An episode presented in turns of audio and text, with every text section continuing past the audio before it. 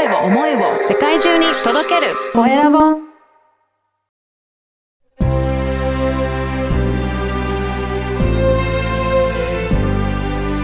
経営者の志こんにちは、コエラボの岡田です。今回は、バーストゲーチャネリングの、えー山里美月さんにお話を伺いたいと思います。山里さん、よろしくお願いします。どうぞよろしくお願いいたします。ははいい。まずは自己紹介からお願いいたします。えー、バースト系チャネリングをしております。山里美月と申します。主に、えっ、と、バースト系っていうのは、うんえー、お誕生日をおとお名前を使った統計学なんですけども、はい。そういったものを使って、えー、鑑定をしたり、うん。えー多くの人が抱える心の問題とか、体の問題を解決していっております。はい。よろしくお願いします。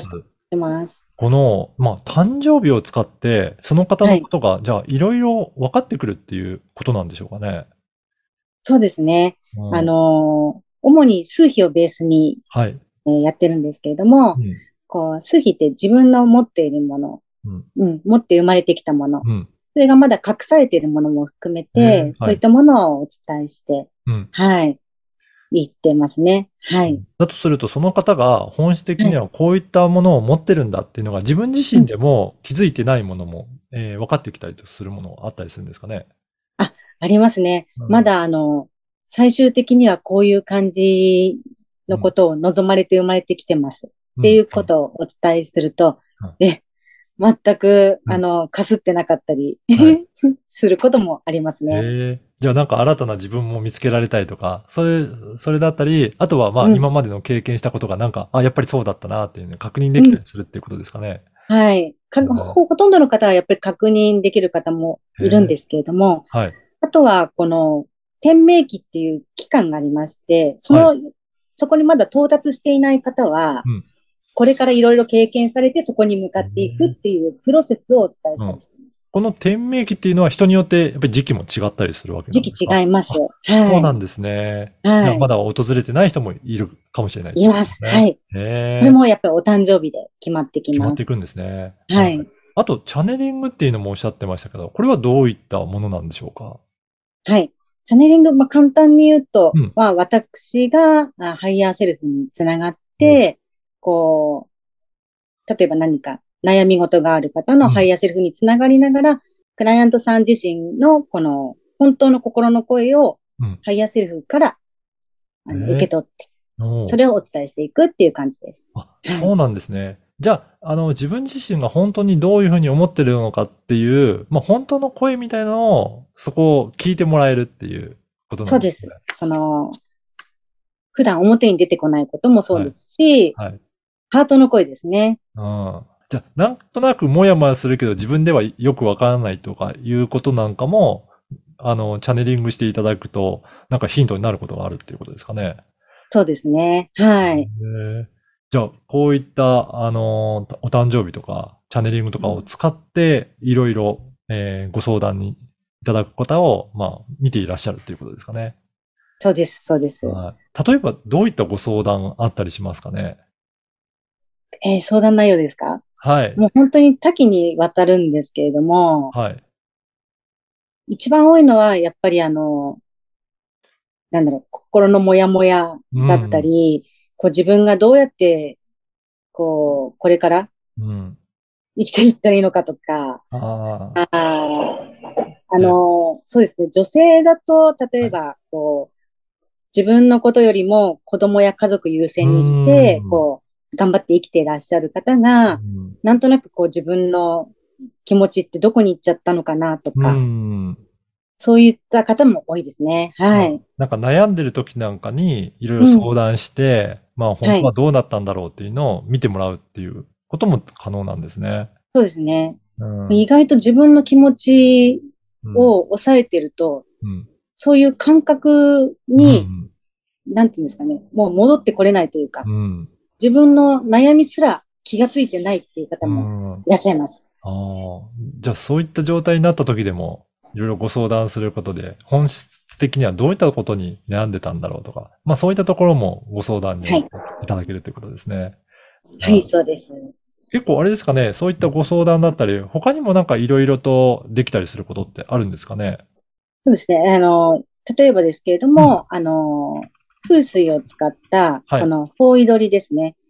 吉方位とか、まあ、強方位の吉作用とか強作用っていうのを使って、家の方位の改善をしたり、なるほど。はい、そういうのもしております。これも、やっぱり方位とかっていうのも、その人自身で決まるのか、なんか場所によって決まるのかっていうのがあるんですか？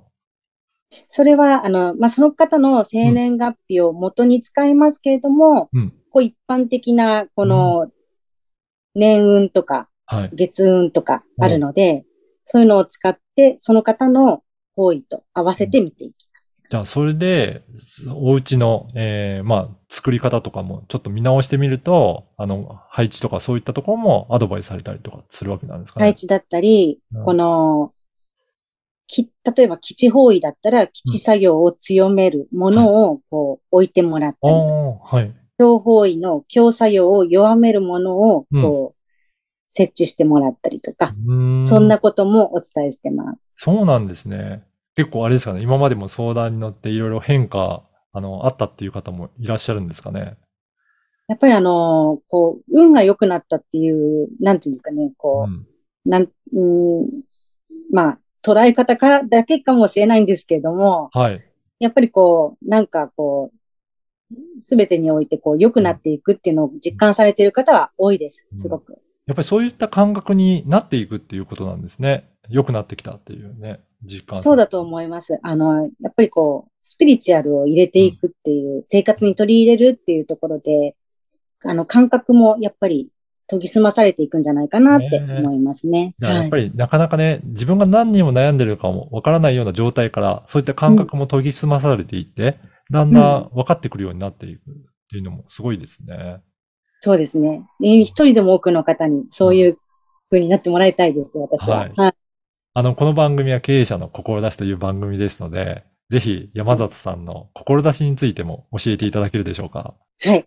そうですね。私はですね、やっぱりあの、えっ、と、まあ、自分自身のうん。声っていうんですかね、このハートの声とか、うん心の声っていうのを、こう、なかなかこう、閉ざして日常で生きてる方って多いと思うんですけれども、はい人を優先したりとかね。でもやっぱり自分の心の声に従って生きていくと、やっぱり笑顔が増えるしう、ん。うん。そうすると自分の周りにもそういう人たちがどんどん増えていくので、うん。そういったスピリチュアルをあの生活に取り入れて生きてい,、っていただく方を増やしていきたいっていうふうに思っております。やっぱりどんどんどんどん生活の中にも身近なものにこの、こういったスピリチュアルのことも取り入れていただけるといいですね。そうですね。うん。はい。はい。そして、あの、山里さんは今後も、あれですかね、チャネリングとかをもっとできる人を増やしていくような養成講座も今後されるっていうふうにお伺いしたいんですが。はい。そうなんですよ。ん一応あの今月の後半ぐらいからちょっと募集を始めようかなって思ってるんですけれども、はい。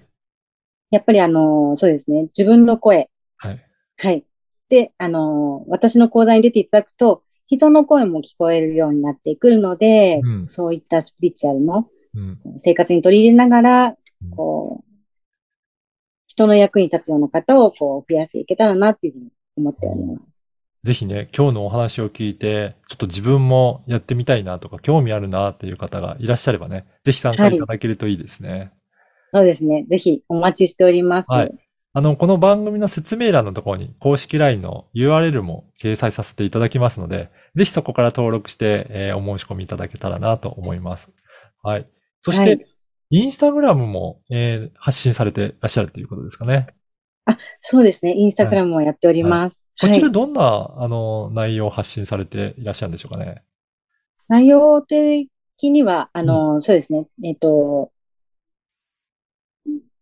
まあ、あの、お客様の声だったりとか、まあ、クライアント様のうん感想とかを、まあ、あの、載せてったりとか、あとは、あの、その時に必要な発信はい。を、こう、なるべくするようにしております。はい。ぜひね、こちらも見ていただくと、どんな感じで様子でやってらっしゃるのかっていうのがわかるかなと思いますので、よかったらチェックいただけたらと思います。はい。はい。はい。今回は、ワースト系チャネリングの山里美月さんにお話を伺いました。山里さんどうもありがとうございました。ありがとうございました。